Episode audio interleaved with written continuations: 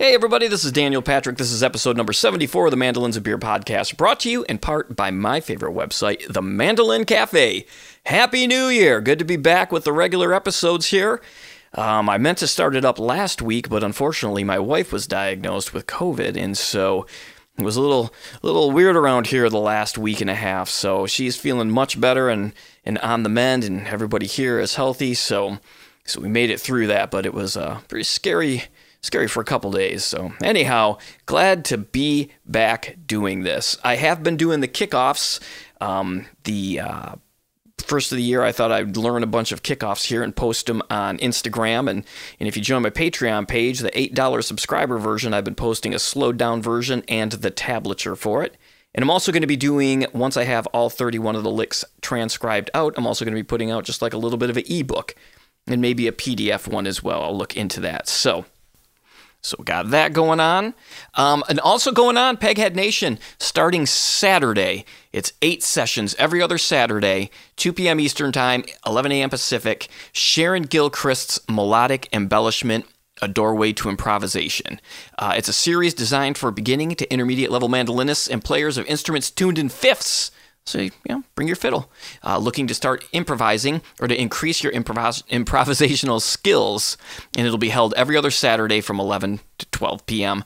PST, or that's 2 to 3 p.m. Eastern Standard Time, and it's this Saturday and it ends April 24th. It's going to be awesome. You'll get PDFs, notation, and tab. You'll get audio MP3s of every song, and you'll have access to recordings of every workshop. And workshop recordings will be available to students a week after each class. So that way, if you miss a class and you want to review what you learned, you can do it that way. So Sharon's awesome. Um, she's going to be using some old time and bluegrass tunes like Old Joe Clark, Whiskey Before Breakfast, June Apple, Angeline the Baker, and more to demonstrate her method for teaching students how to embellish and vary melodies as a way to begin and improvise. So go to pegheadnation.com and check that out this Saturday. We're also brought to you this week by Northfield Mandolins. Let's build more than a mandolin together. Check out their website at northfieldmandolins.com or download their app at mandosummit.app for lots of special performance recordings, demonstrations, and special workshops. And they they're not letting you down if you follow them on Instagram either. They are just posting more and more beautiful pictures of the work they're doing. It's it's incredible. So make sure to follow them on the Instagrams. Also this week, Ear Trumpet Labs. Speaking of Instagram, um, I've been posting those licks and I'm using my Edwina to record them. Man, I love that thing. It sounds so good. Uh, if you're not familiar with Ear Trumpet Labs, you've definitely seen them on stages or on videos or on YouTube. They're killer looking mandolins. They're hand built in Portland, Oregon. Their mics are beautifully designed to have great feedback rejection for live use and the most natural tone you'll find for acoustic instruments. So check them out at eartrumpetLabs.com today. And handcrafted mandolins designed and built in Austin, Texas, Ellis Mandolins. It looks like they might have got some snow in Austin, Texas here the other day. My buddy Kim Warner posted a picture of some snow in Texas. So, all right, let's get into the episode here with Carlo. Some amazing stuff. He's got a killer YouTube series out on the history of mandolin in Italy. He's got projects coming out, a whole bunch of cool stuff. So let's get into it here. Thank you guys so much for listening. Cheers, everybody.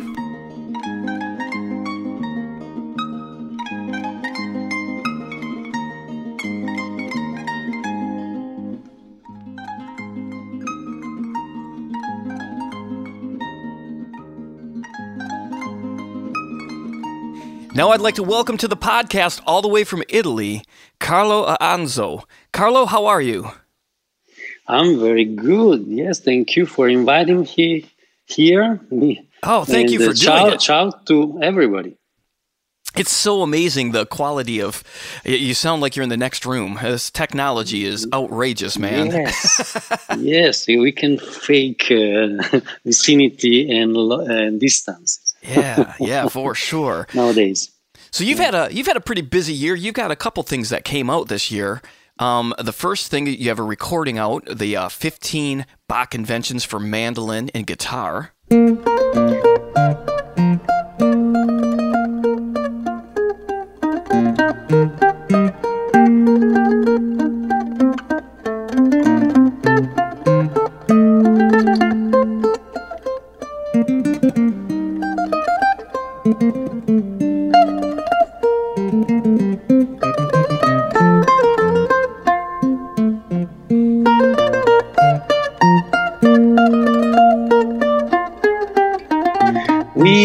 Did this project uh, some years ago with uh, Mr. John Carlini from New Jersey, and uh, yeah, so we we did the, uh, the recordings, and um, yeah, lately we published them with uh, the support of the music sheets and the tabs, so they are now available for everybody. And uh, those, you know, Bach wrote the best notes in the world.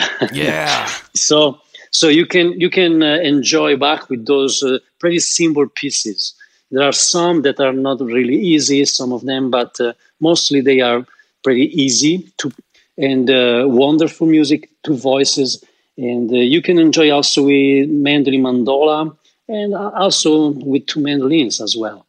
You know, so is this is a project that uh, I'm proud we made for uh, Hal Leonard with with John Carlini. Nice. Yes. It's so beautiful sounding too, man. What a wonderful Thank recording. You. Yeah, you're welcome. You. That's what well, you said that about Bach. He has the most the most perfect notes, and I think what what what is great about that too is it's uh, they sound so beautiful. It sounds so easy and effortless until some of them you sit down and you try to play them, and you're like, whoa, right. wait yeah, a minute. Yeah. there is some challenging, and this is good because it's pretty simple in terms of musicality, very good concept uh, phrases and things. And uh, but then you have also a bit, a little bit of challenging in put together the fingering and things. Yes, so it's good. But about Bach, I also have a project is coming soon that is uh, something else that I made with the, uh, the classical guitarist that uh, used to play with me. That is René Izquierdo from the University of Wisconsin and uh, those are arrangements from the keyboard works. Oh, wow. So English suite, uh, French suite, uh, Italian concerto. So th- this will be something that will come out uh, pretty soon also, and that is a very virtuosistic uh, material. Oh, it's not like the the two part inventions. Wow, yeah, that's cool, yeah. man. So maybe when when it will be out, we will uh, talk again. Yeah, that'd be great. I'd love that. And then on top okay. of this recording, you have this brand new video series out called 1000 Mandolins. Right. That's really, really exciting and just cool, yes. man. Let's yeah, talk about that you. real quick. Well, is um, we made those uh, series. It, it, is a series of uh, eight documentaries. Mm-hmm about the history of mandolin and we talked the, we made eight episodes each one about one town in italy because uh, each city in Italy has its own uh, mandolin history. It is incredible how much we have, and we we didn't realize uh, also until we made uh, those uh, those documentaries, and uh, we made those documentaries during the first lockdown we had back in March April. So we were stuck at home, and I started to take out my my stuff from the archive, you know, original manuscripts and uh, original printing from other centuries. And we made this uh, this documentary on Genova, that is the city where uh, I live. I live near Genova. Here we are in Ligurian region, and uh, so we started with this first episode on Genoa, and uh, started to learn how to make uh, videos and recording and, and, documentaries, and then slowly, slowly we did well, slowly we had to do this uh, week by week. So it was a weekly appointment, weekly moment for this uh, document. We made eight, and then uh, they asked for more. We, we made an extra one for Tuscany in Florence, and then they asked us to play to talk about the the immigrant mandolin because the mandolin went all over the world with the Italian immigration to United States too, of course. We play mandolin today because the Italians came with their mandolins, you know, uh, more than 100 years ago. And so we talked. Uh, we did also the documentary about the immigration, focused especially in uh, uh for the Australia, because uh, the Italian Museum Melbourne asked us to do that. Oh wow! Okay, so we produced that, and uh, what is great now that CMSA, that is the Classical Mandolin Society of America they made their own annual convention in the clouds instead of going moving from city to city like they used to do. And they asked us to uh, put uh, subtitles on our documentaries english subtitles subtitles. So now there, there are also the, there is the playlist of the documentaries uh, all with english uh, subtitles so you can follow the history of mandolin through its cities in italy uh, now also with English subtitles. So yeah, yeah I, have got to watch a couple of them so far, and I love your passion for the instrument. It's so obvious in all of those videos that it's like a true. It isn't just something you did because you had time on your hands. It's something that you wanted to do, and uh, it's right. it's great. Thank you, thank you. Yes. Yeah, absolutely. You. So when did you when did you pick up a mandolin for the first time? Oh, I was nine years old, probably. Maybe earlier than that, because my father was a mandolin player. Oh, right, right. And uh, so I learned it at home with him. It was, it was not easy to make him uh, teaching me because uh, usually at home it's not easy. So we were lucky to have some uh, neighborhood friends like at our age that they wanted also to learn. So we you know, forced my father to to meet weekly for uh, mandolin for uh, music lessons, and so we started like a, a, a music school in my my home. Oh wow! because because after a while, uh, all my friends in uh, at school, uh, all my mates uh, wanted to come to learn, you know, guitar, mandolin. So we started to learn to, we started to teach what we just learned. And so it, it, it was the starting of a music school. That was back in 1978, 77. And, uh, and so after a while, we formed a mandolin orchestra. So, you know, was uh, the rebuilding, um, the rebuilding of the ancient Circolo Mandolinistico Giuseppe Verdi of Savona and uh, that was born in 1913. So in uh, 1978, we reformed that uh, group, historical group. So, you know, it's a tradition here in Italy. And so we made, uh, you know, we followed the, those ancestors' uh, uh, roots. so did you go to besides the like the family school then did you did you take that to like a university? Did you do That's higher right. education in music as well? Yes, after my father teaching, I went to the conservatory mm-hmm. in in Padua, is uh, near Venice, where I got my degree under the guidance of Ugo Orlandi, that is the patriarch of the mandolin, classical mandolin, Italian. Yeah, so I got my degree at the conservatorium. Yes. Wow, that's great. Right. And so, were you just moved by the classical music? Was that really what was your your first introduction into my father? Yeah, mm-hmm. my father. Sorry, my father um, uh, has had a, a, classical approach to the instrument. So I learned classical music, but he was also very passionate with the more folkish material. So he used to play also uh, polkas and waltzes, uh, you know, mazurkas. And so I have this kind of open mind that I'm not close to only one musical genre. Of course, my main language is classical music on the mandolin, but uh, I like also to to play some bluegrass and, and some choro and here and there, yes, and, and Italian folk. Oh, when did you first hear bluegrass were you like, what is this? yes. This is crazy because uh, I heard from, I remember it was in the 80s, mm-hmm. and uh, in our um, uh, news, in the news, regional news, they showed a concert of uh, some that very cool music that was bluegrass music, and there was a concert of Doyle Lawson and Quicksilver.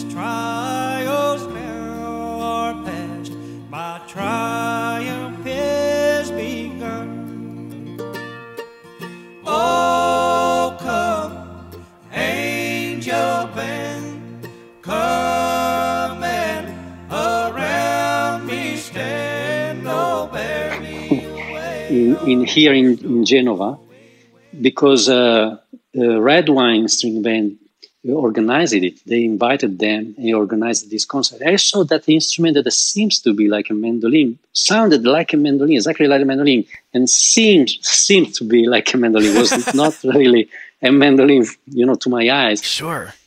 And uh, and so I, I I you know I felt crazy for that thing. I, I started to to search. You know, there was not internet back in those times. There was nothing. So I had to go to Genova to find those people that were playing this that strange thing. I found uh, the first recording I found was Deliverance. oh, no kidding. you know? Yeah. Yes. And so I didn't know that uh, what was a banjo, so I thought they were mandolin too. So I started to slow down the the 33 LP and uh, uh, writing down all the notes and trying to play those rolls. And then, yeah, the mandolin was fine, but the, the other instrument was very strange. I tried to play, but it was like impossible. Then I re- later I realized it was not the mandolin was played with by fingers. The banjo. Uh, oh, right, you know? right, yeah, yeah, huge difference. So, so I, I had that kind of approach, and then I, I started to follow the genre. I went to Winfield, uh, you know. Yeah. I was invited by Beppe Gambetta uh, to to to compete in the Winfield contest. So I went there to compete with my bowlback mandolin, and I won, 1987. Congrats! So, That's amazing. Thank you. Yeah, yeah, it was, it was a fabulous story. Yes. Did you win a mandolin? Was that was that the the grand prize? A mandolin at that time? Yeah, I won the Gibson mandolin. Yes. So I have the 1997 Gibson mandolin. Yes, he's still here. That's yeah. amazing. Yes. Did you play any bluegrass when you did that competition? No, at all. No, I played my classical stuff, uh, Calace's music, uh, you know. Uh, that's, not, that's, almost not even fair. they had to have been like, what is going on? That's amazing. Yeah, I, you know, I couldn't compete with bluegrass music. They, uh, it's not my language. I like to play it, but it's, uh, it's like I'm talking, I'm, I'm speaking English now, but you, you can understand I'm not English at all. right? I yeah. can speak, sorry, I can talk, uh, I can play classical music as my first mother tongue language. If I play bluegrass, it's funny, but it's, uh, it's not my, you know, I cannot compete with that, with you Americans. So it's good that they were open minded in, you know, in uh, in the heart of uh, Kansas, they were open minded for a different kind of mandolin. That was very very surprising. Yeah, I'm yeah. guessing you walked up there with the bowl back. If they hadn't heard you play yet, warming up, I bet their jaws were just dropped wide open, looking at you. the technique, going, "Oh my goodness." well, you remind to me one thing that they couldn't see me because the judge were in another building, so right. they didn't see the mandolin. So that was just about the repertoire. So when you went to uh, university, then obviously you're, I mean, you were all about playing mandolin for a, a living and making that your making that your vocation. Uh, I went to you know, I didn't really think that that was could be my uh, full time job, oh, music. No kidding. I I will. I so I was a firefighter, professional firefighter for 25 years. Oh wow! No kidding. yes. Wow. In, in, in the firefighter, I became uh, the fire department. I, I became uh, a, a, a, a fireboat captain. So I was a fireboat captain for as professional firefighter, playing my mandolin as half uh, as a how you say half. Um, you know, it was not full time. Like a hobby, part time. Like a hobby, yeah. Mm-hmm. Prof- I mean, high level hobby, but uh, not professional. I became professional. Like I, I quit the the firefighters like two years ago, four years ago only. Oh, really? Yes, I, I left the, the fire department four years ago for the music only, and uh, and I was uh, traveling all around the world uh, all year long until last March, where we had the lockdowns. So I I had to stop my touring, of course, like everybody, all, all the musicians in the world. And so now I got the, a position to for teaching at the conservatory in uh, Ferrara. It is a wonderful, wonderful medieval city near Bologna, and uh, I I teach uh, in the conservatory there now. Yeah, I just assumed you play at such a high level that that that would have been you're just because you had that you did an album with David Grisman, and uh, Yeah. uh, uh, in 2001.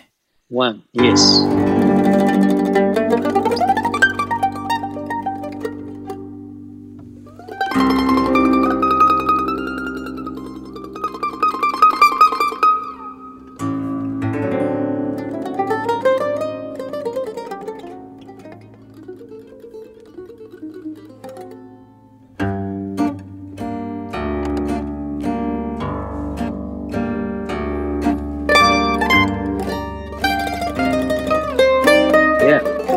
After 9 11. Oh yeah! Oh my goodness! yeah. I was in Winfield uh, uh, when it happened, 9 11. oh my goodness. I was at the Winfield Festa, Festival. And uh, the first day they opened the flights, I had my flight to California to, you know, to meet with uh, David Grisman, and, and we started to do the recording. Yeah. So how did you how did you meet Dawg and um and and set up that recording session? Because that again, that album's it's it's just incredible. Thank you. Well, uh, did you ask how how did we meet for the recording, or how did I meet? Uh, Yeah. How did when was the first time that you met David? Yeah, the first time I met David was again thankful to John Carlini and uh, and um, uh, and Mike, uh, our friends uh, in New Jersey, because David was uh, having a, a, concert in in a university in New Jersey, and I was there with uh, Beppe Gambetta, and um, and so we drove uh, in an amazing snowstorm, crazy, really crazy snowstorm. but we were able to get there, and we watched the Grisman show with uh, his quintet. And then after the show, we went uh, backstage, and uh, David Grisman met uh, Beppe Gambetta, and he said, "Oh, Beppe, wow! I heard uh, your last album. The mandolin player who is playing with you is amazing." and so Beppe Gambetta turned, "He's he's here."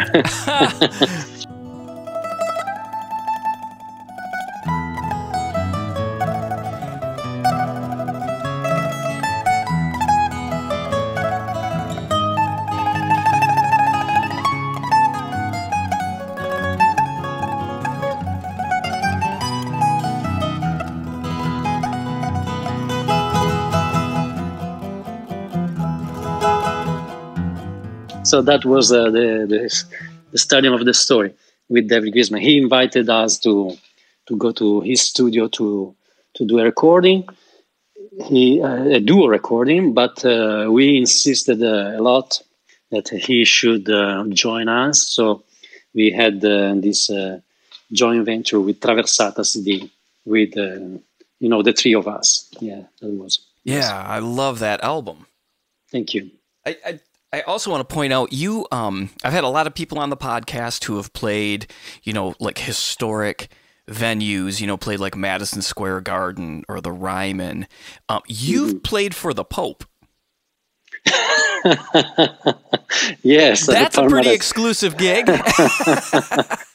Well, I played at Ryman too, Yeah, have you and, really? and for the Pope. You're definitely the only person I've had on here who's played for the Pope. how did uh, how did that come about? Uh, that was uh, actually, I think it was still uh, same age, same 2001. It was the meeting of the families. Uh, uh, so it was uh, like a, you know annual party party he does for families in Vatican City, in St. Peter's Square, and uh, and uh, you know it's a huge event with uh, there were like. Uh, two different uh, string orchestras in different places. Our mandolin orchestra in another place, uh, uh, kids uh, choir. You know, it was a crazy event uh, uh, with international um, TV broadcasting. You know, so that was yeah, and we played a new composition by Vincenzo Zitello that he made for for us. it was like a modern mass music with some singers. Yeah, that was the event. I was uh, my own orchestra. It was not my uh, me as a solo, but uh, I, I, it was with my mandolin orchestra I brought there. Yes. that is amazing. cool. Yes. Yeah, you can you can play. Yeah, I played also Carnegie Hall. yeah, I was gonna say you just yeah you played Carnegie Hall as well. Yeah, yeah, yeah. Yeah, that's amazing. so, in like Carnegie Hall for you, you know, like here, that's like such a big, you know, there's a an old thing of of like how do you get to Carnegie Hall? Practice. was it practice, practice, Yeah, was it was it just as legendary to you to hear that you were going to be playing Carnegie Hall coming from Italy? I was invited uh, for uh, an Italian uh, special show two years in a row. So oh, wow. I, I, was like the soloist for this uh, this uh, show, Italian show. So yeah, I, I was the, the, special guest from Italy with the the Italian uh, instrument, the symbol of Italy instrument. yeah. yes. That's so amazing, man. It's a, pretty good yeah. I can't believe you're doing all this while you've been a fi- well, you were a firefighter. yeah, yeah, yeah. That's a strange story. Yeah. How did you um? Uh, what was your practice routine like? You know, because again, your your precision and and playing technique is just so incredible, and I would imagine that I mean it would require some pretty intense daily practice time to keep that up. Well, we have very special exercises for uh, to you know to fix the the fingers in the in the proper place with the proper speed and power. Uh, but uh, at the section, marine section where when where I was, I I had pretty you know waiting for for rescuing. Uh, I, I had uh, I could organize also my my training there. Oh, good, after, good. After after the firefighting uh, training. I had time to to practice as well as there. If this was your question. Uh, yeah, yeah. It was just like, yeah, yeah. I, I can't imagine like that technique, and because you have out on the internet, there are the the the family scales. The um yeah. yeah let's talk about those. Those are uh those are pretty cool. Is that the is is that the scales you were talking about the exercises? That's right. Yeah that is the beginning of this uh, let's call it system that uh, can make you, you know, be more aware of the position on the fingerboard of your fingers. Yes.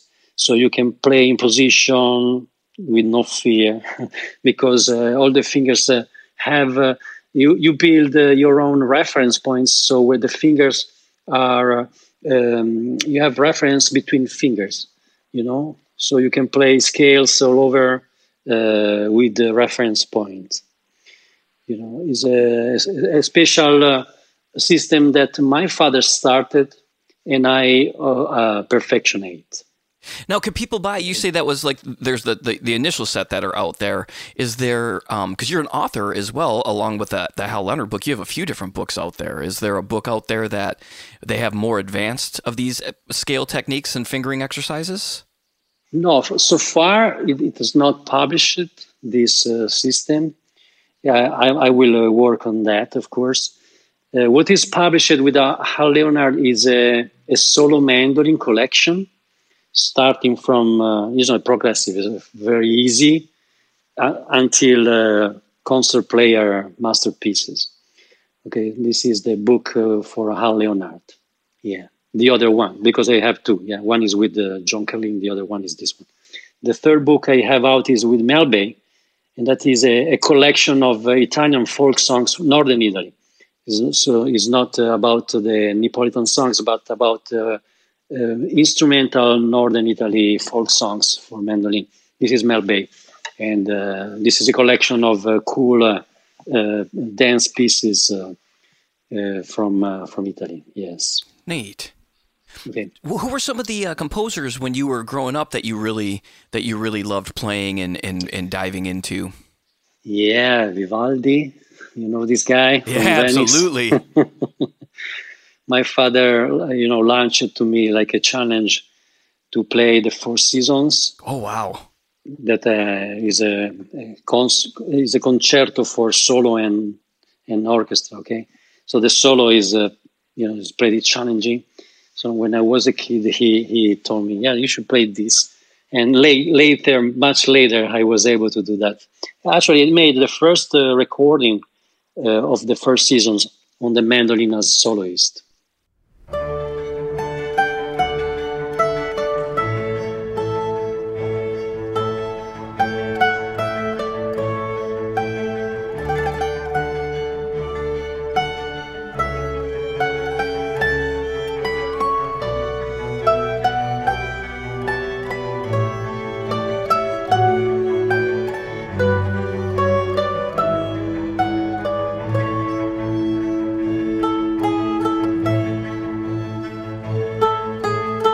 The, the complete four seasons. Yes, it is a, the, quite a challenge. Uh, yes, I can't imagine how long. I mean, probably like a lifetime of, of work, but how Right. long? How long? Yeah. How, how old were you when you recorded that? how old? It was like uh, three, four years ago. Oh, Yeah. okay. It's a late thing. Yeah, this is that is also very nice material to play. Of course, there are some pretty high difficulties, but also very nice and pretty music to play on the mandolin. They worked. They work very good for on the mandolin too. hmm Yeah. Some of these recordings, you know, like nowadays, a, a lot of times you, there's so many, so many uh, things available, and, and a lot of. I, I'm definitely in the bluegrass world and of, of mandolin players. So, you know, there's um, a lot of by ear or recordings you listen to and then learn it. But you, I'm, I'm assuming you must be a pretty great sight reader. So, did you learn a lot of stuff like just from manuscripts? Yes, uh, our um, mo- ma- many of our sources are from uh, original manuscripts. Wow. Yes, because um there, w- there was a lack of uh, studies on the mandolin history in the past. So late, late in the late in the late uh, years, like in the, the last twenty years, they found a lot of material that was you know nobody to care about. Instead, uh, s- sometime they found uh, incredible, wonderful compositions. So, for example, Beethoven compositions for mandolin, they were not published until the, the 20th century. You know, so you had to to go to the manuscripts and find out uh, what were the good uh, notes. yeah, right. now it's almost uh, almost everything is available. You know, printed edition, revision edition. Of course, that is good because uh, we can spread around the the word about the mandolin music. Actually, I can tell you about uh, this project that uh, it will um, be out very soon um, uh, because we are preparing uh, a, a catalog of uh, music. Uh, so it will be available on, on my website. Mm, So music material for uh, for mandolin, from solo mandolin to mandolin guitar, and uh, quartet, mandolin orchestra, mandolin piano, you know, all the combinations. And uh, soon, uh, in the early new year, we will open this catalog, this store of mandolin music. Yes. Oh, wow, that's awesome. So, yeah, this is also something look, that, uh, that we are looking forward to, you know. Mhm. Do you teach do you teach online lessons? I do. Yeah, yes. there we go. So if people want to learn some of these scales that we're talking about a few moments ago, Yeah. that's a great way for that to happen. touch. You go to carloaonzo.com or the contacts are there. And uh, yeah, is um, I teach online uh, since many years now, so I'm pretty confident with this system. And um, um, yeah, yeah. I I'm very I'm very glad to have the opportunity to share with uh, people far away, people that uh, also have not the um, possibility to have a teacher locally, especially for classical mandolin, because it's not very usual, especially in the United States, uh, to have uh, you know a, a classical mandolin teacher. So, yes, this is something that we can do. Yeah. Yeah, have one of the best right at your uh, right on your computer. right. You have a, yeah. a, another really great album out too, the the trio album, um, the Mandolin Journey.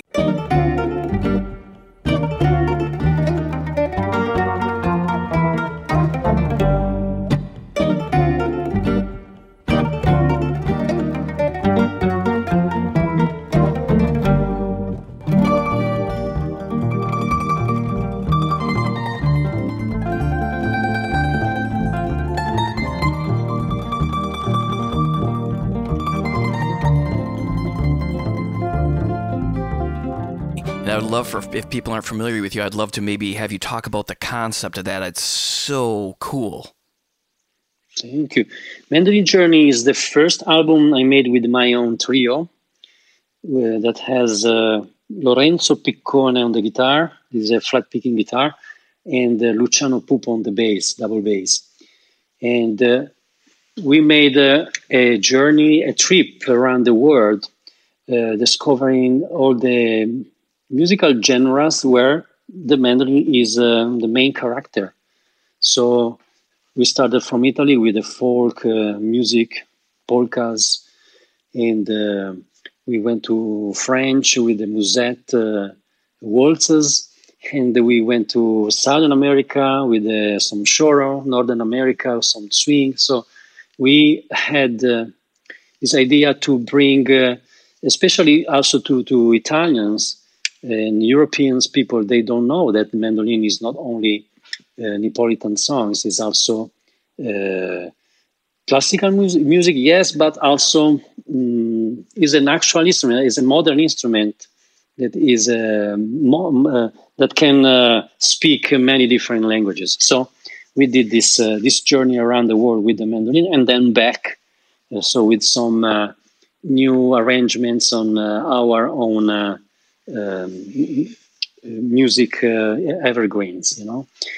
And and actually, that was our first album, and we made a second one that is a, a journey around Italy.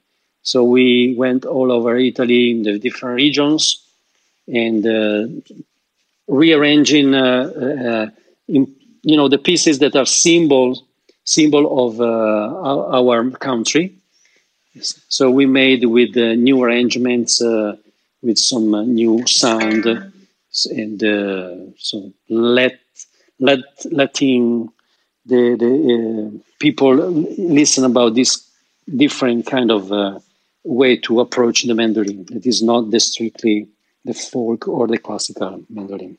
How did you get How did you get turned into the uh, choro music?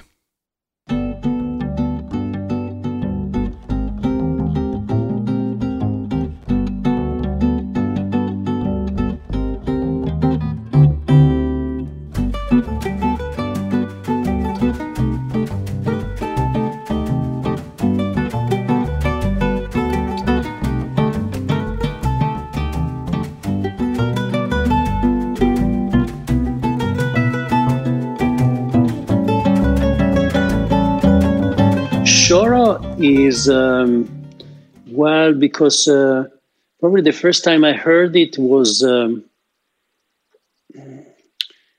probably was uh, because of uh, David Grisman because he produced the Jacob uh, Jacob do Bandolim music.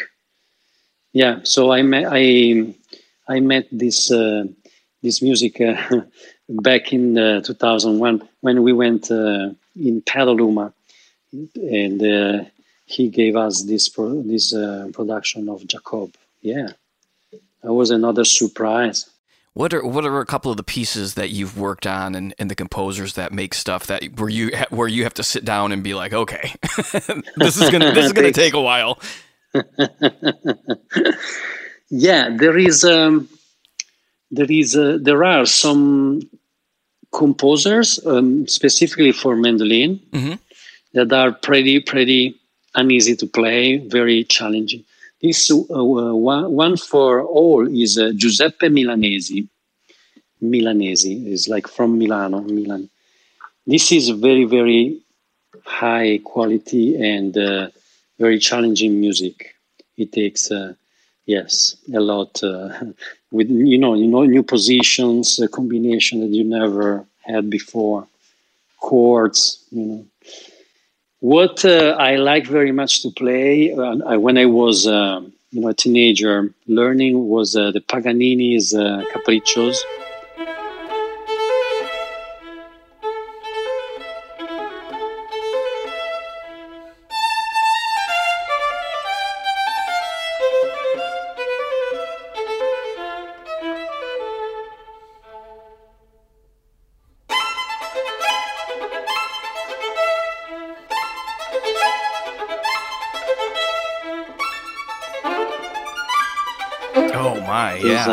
Yes, those those were also something that very very challenging and cool to understand how you know to solve the puzzle of, of the fingers on the fingerboard on the right hand technique everything. Yes. Yeah. How, so how do you go about solving that puzzle? Like when you're sitting down and trying to think about, you know, because again, uh, from the world I come from, aside from like some double stops and stuff, a lot of it's you know, a lot of it's in those first five frets.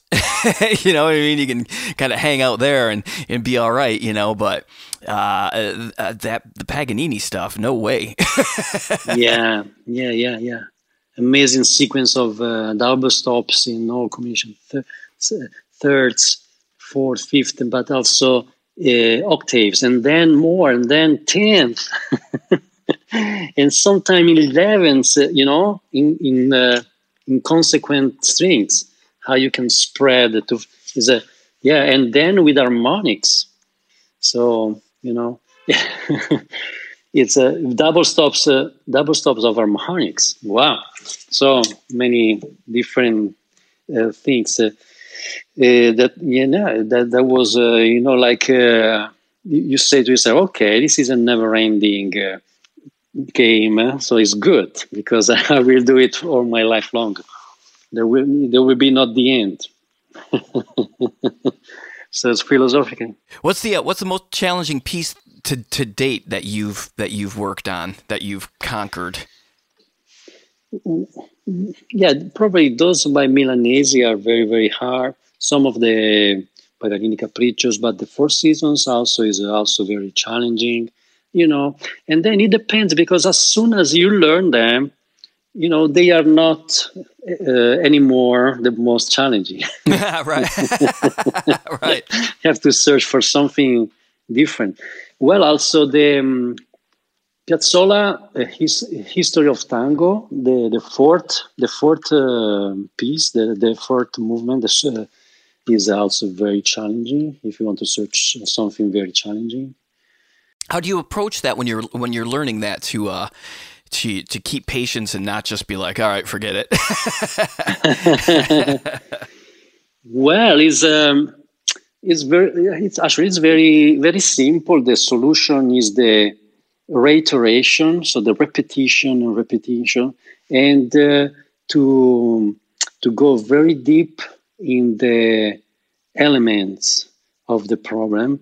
So probably you get uh, there is an episode that is uh, impossible and then you split it in two parts still impossible and you split it again in two parts until you go to three notes you know in a row and, and maybe four. So you start to play those three four notes in a row and looping them until the fingers is, uh, until it is normal for your fingers. So you you acquire the uh, muscle memory so it will be like a, a, word that you are saying with your mouth. You don't think what muscles are you moving, right? Because you learned how to say that word. And that is the same. You put together two, three, four notes, that is a word. And your fingers will learn how to say that word. And then you go to the next word and do you do a loop of the next uh, word, the next phrase, and you do it until it is you know, like uh, water, right. like to say, well, yeah, right? Yeah. And then you put together two the two words, and you did a, a very small step in your learning, but those are forever. You will never forget, you know, that those two words, the, those combination of uh, notes and uh, muscle memory. It makes sense? Does it make sense? Totally makes sense, for sure. And so you, and so you go for the whole piece. So you need a lot of time, patience, and analysis. And it's so cool, you know, to understand the, the words of those phrases and the meaning of the whole period. You know, you you really learn uh, the meaning of a whole uh, period. Sometimes it's very complicated to understand what the composer wanted to say, where it starts the phrase, where it finishes. So this is this is what, what is nice and in the classical music approach because you understand exactly the the different phases, uh, the, the, the the discussion, the the topic. You know, yes, yes. and, and, then um, when you when you perform live, is it all memorization? Yes, it's not usual for classical musicians. There are different thoughts. There are different schools. So some some follow the, the school of the reading. So you perfectionate on a, the best reading and also the interpretation, the musicality on a reading. So you can perfectionate on that. So and uh, but also you can memorize, and there's a different approach. Uh, I like to memorize. So when I play but this is the different. When I play with my trio, non-classical music, of course, I don't read. It's all, uh, only by memory. classical music is a little more complicated because you you play mostly different repertoire, concert by concert. So you don't have time or, or uh, to concentrate on just one piece. You know. Sure. But I do with some of them that are most uh, common in my uh, concert programs like uh, Beethoven's uh, four mandolin pieces with piano. I can play by memory or other pieces that are more common in the programs. Yeah. For seasons by memory, of course. Yeah, when you play as, as something like that as a soloist, uh, it is not chamber music, it's more like soloist. Yes, it's better to to memorize uh, and be more free and also when you are on stage to express the, the solo you know? That's uh yeah i can't i just i i have nightmares of like i'll see every now and then watching something on youtube or, or or a documentary or something and then just see all those sheets in front of the performer. I'm like how do you find your spot if you look away for a second? That would be lost. Yeah is it well this is a nightmare nightmare for uh, you for people that are used to play by ear but uh, those people that read music usually have, have the nightmare that uh, they cannot play one note one single note if they can, if they don't read it yeah you know? yeah i played with a person like that um, before yeah. and uh, they they couldn't they don't improvise at all they just needed everything they could play yeah. whatever you put in front of them but if it was just like ah, just play whatever yeah. you want, they're like, yeah, I, I don't do that. but it's it's really interesting because I I couldn't yes. do it if if that person would have given me a piece of sheet music, you know, yeah. that was complex for sure. You know, I would have been like, there's just no way. And even if it wasn't complex, it'd probably take me half the half the day to sit down. Yeah, and yeah, yeah, yeah. This is why I usually invite uh, students. You know, one way classicals uh, they have when they have classical approach and they read music only i invite them you know i push them to play also by ear. It's very important to develop that feeling that uh, and in the same way when i teach to students that uh, are able only with tablature or by ear i really invite them to to you know to push themselves to learn how to read because uh, you you will miss uh, an, an, immense uh, treasure of uh, of uh, you know musical expression if you are not able to read the music that is written for the mandolin. You know, if if you want to, because uh, when it comes very complex, it's uh, not easy to play by ear. And uh, anyway, why you know you you could not access to that material that is uh, written down. Yeah, and even yeah. like fiddle tunes, you know, there's a um, it, there's just websites, tons of websites that have 1000s mm-hmm. of, of transcriptions for free of like all these mm-hmm. songs, you know, and you know, I mean, I imagine you probably get to a point like it's like reading a book where you can you can pick it up, but it's it's it's uh it's cool. But I admire anyone who can mm. sit down with a piece and just be like, "Oh yeah, mm. this is how this sounds." It's so yeah, cool. It's like magic to me. well, it's um, magic when uh, you do it uh, with somebody else. You know, you side read uh, with uh, you know your partner, and you are ready to perform it after the first reading. You know, that is yeah, oh, that is neat. very cool. Yeah, man. Yes. what is uh what is your main instrument that you play? Is a um, of course a bowlback mandolin built in 90, 1996 uh, 1994 and is um, uh, handmade by Pandini in Ferrara naturally, where I teach now. He, he's a, an amazing uh, mandolin maker mm, that used to to build a historical uh, Bo- uh, Bolognese uh, man, kind of mandolin that is a little different in the shape, and then started to to build uh, the bowlback with uh, very thin ribs. And uh, this is my only instrument. I played this only this one. How did you decide that that was going to be the one for you? Well, I was lucky when I went to visit him uh, he had like five mandolins to try, and uh, I got uh, all of them. I brought, uh, you know, I, I I brought away with me all of them, and then I brought home, and I played them, you know, for for uh, like a day or two, and so I picked the the one that I'm still playing today. And I can tell you that uh, one, another one of those fives, he's in David Grisman's hands. Oh, no kidding. yeah, because uh, 10 years after, I was able to find one of them, of those fives, and uh, I brought it to, to Grisman. Yeah. Oh, wow, that's cool. And now, do you own other? you have the Gibson that you won. Yes. Do you have any other instruments um, around too besides those?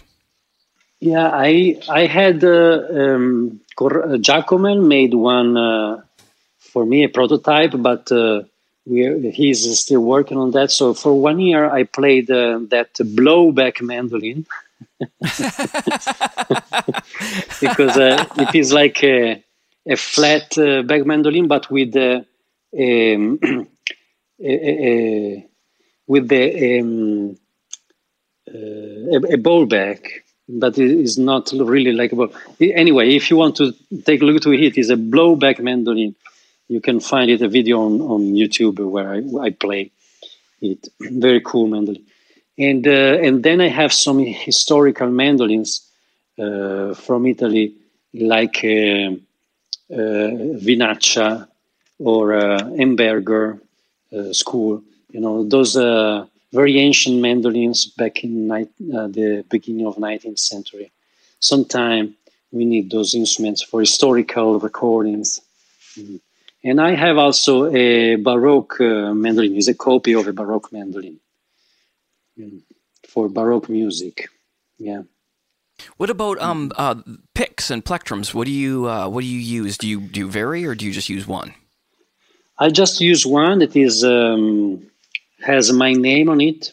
Oh, nice. So yeah, so I will. Uh, um, if you go to my website, you will find the link to to that um, to the pick that I use. I uh, I used uh, a tortoise plectrum, but uh, I working with this company that is in Naples. We found a good compromise with the you know artificial material uh, and the shape that uh, is important to have uh, for the classical style. What's the? Can so, you kind of describe the shape for those listening? is a drop, uh, teardrop uh, shape. Oh, okay. Wow. You know? So kind of small. Yes. Kind of small, respect the bluegrass. Yeah, but Yeah, it's not uh, completely small. Mhm. And uh, is uh, the gauge is hard for classical music, my, my gauge, but is uh, probably medium for bluegrass. Oh, right. right.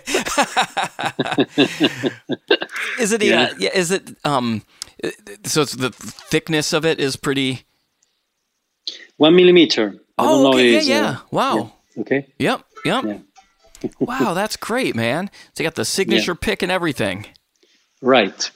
Oh, I love it. Yeah. What are you currently, um, what, what's, what piece of music are you currently working on?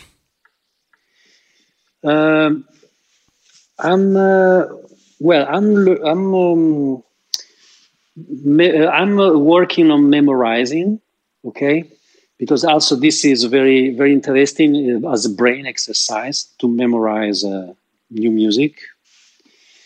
And uh, I'm doing this in this period with the cello suites arranged for mandolin for you know for yeah in the soprano in the key in our key and so i'm memorizing i'm working on memorizing now in this period yes Oh, cool. Do you have any tips for Yeah. memorizing?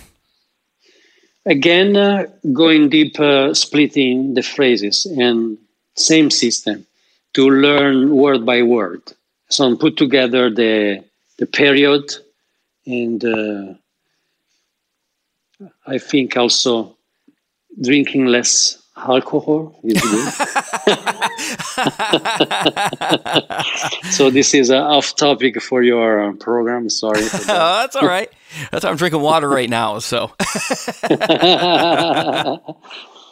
so uh, that is very, so cool that uh, there is uh, not only a program, a radio program just on mandolin. That was cool to discover that uh, there is something like that. oh yeah, thanks. Yeah, I, Yeah. Um, I, uh, I couldn't believe there wasn't one. That's why I started it. I was like, wait a minute, there's no pod, there's right. no podcast for mandolin players.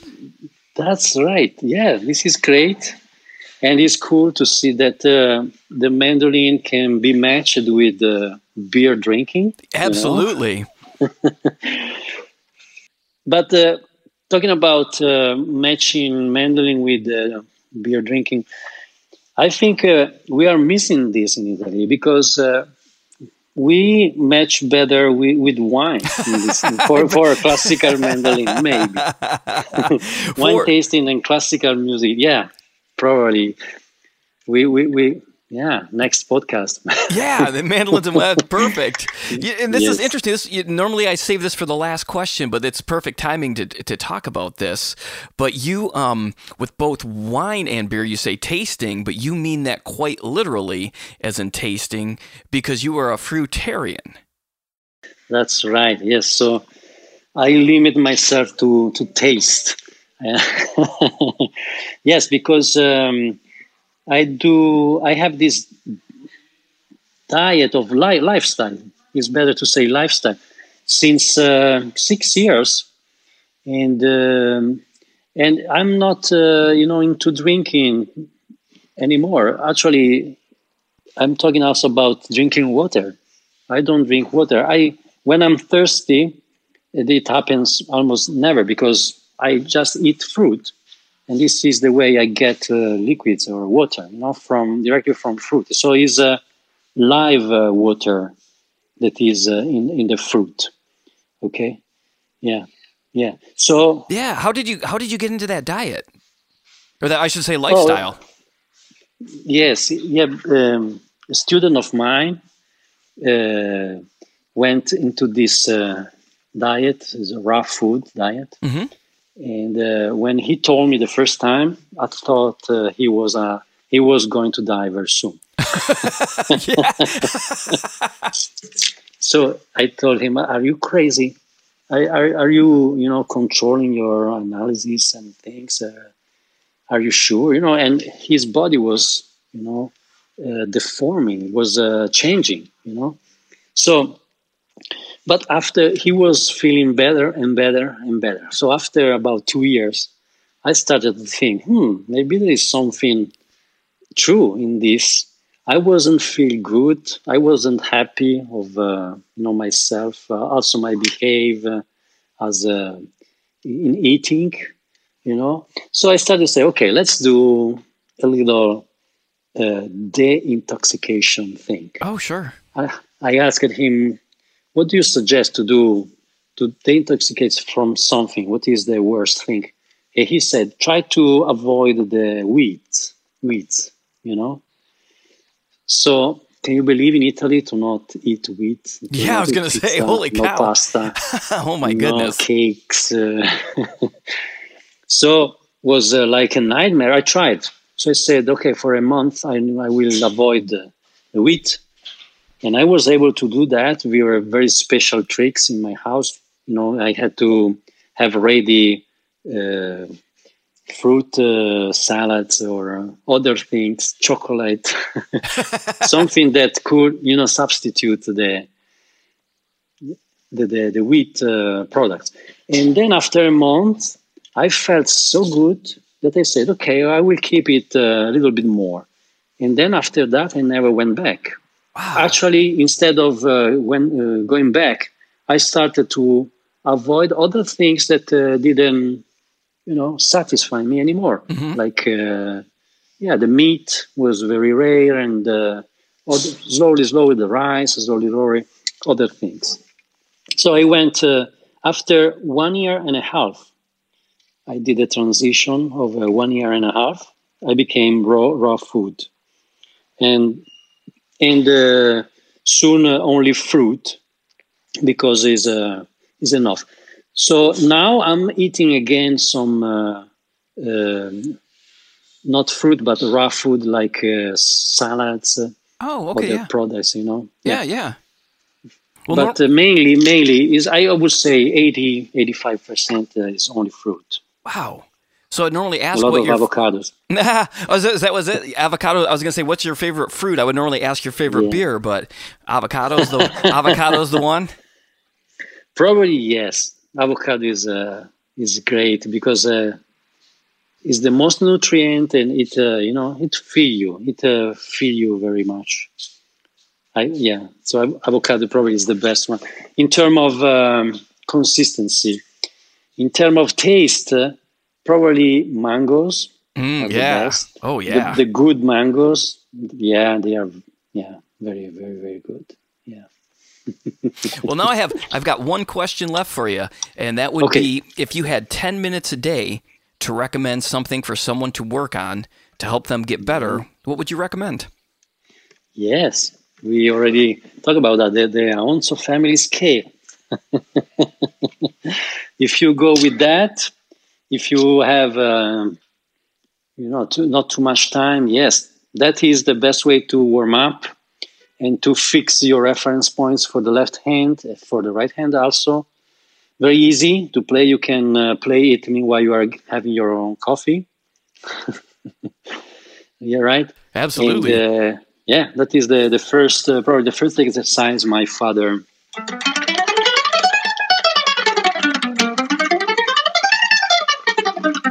Etc. Sorry for the tuning. yeah. No so worries. this is uh, yeah, this is um, probably the the the most uh, easy and practical exercise that uh, you know yeah brings you to play all over the fingerboard and uh, yeah it's very practical yeah, that's and great. it uh, develops so you can develop uh, in different position with a system of modes Mhm. with a, with a system of modes you can go on other positions very easily. And uh, so it uh, is interesting to to follow to understand that uh, uh, fingerboard system with the with the that scale. Yeah. And if they want to get if they if they get to that and they're interested in finding out more versions of that scale, they can contact you via your website and set themselves up with a lesson. yes for example yes Yeah, absolutely. Well, Carlo, man, this is this has been an absolute pleasure. It's great to talk to My you. pleasure. I can't wait till My all this uh, travel stuff ends. So hopefully we can meet in person one day. That's right. Yes, yes. I hope, uh, yeah, to have the chance to to meet you Same and have uh, some good, great music together. I'll bring the mangoes. I'll bring the beers. Perfect. awesome, Carlo. Thank you so much for doing this, buddy. I really, really appreciate it. what we can say sorry before you close is uh, we were talking about before we started the the, the, the program uh, come to visit us uh, at our academias our um, camps Oh yeah, your camp. Yes. you know? yes this is uh, for example next year uh, in august in genoa we will have our one week long camp and uh, is a great is a fabulous fabulous uh, uh, experience really so come to visit us uh, at our camps you can find uh, in uh, through my website you will go also to my camps uh, um, uh, uh, Like the little tab? details Yeah. Yeah. Is is, Yeah, yeah. is registration open already for it? Uh, no, no, no, it's not uh, open yet, but we will open it soon. And Okay, uh, cool. of course, if you are interested, you can write to us, and we will keep you informed about when the registration opens. Yeah. Perfect. Awesome, Carlo. Well, thank you again so much. Ciao, Daniel. Congratulations for your program, and ciao, everybody. Thank you for listening uh, to this um, episode of the podcast. What a nice guy, man. Carlo, and a killer player. Be sure to check out his recordings. Be sure to follow the Spotify playlist. And thank you guys so much for tuning in. Talk to you all next week. Cheers, everybody.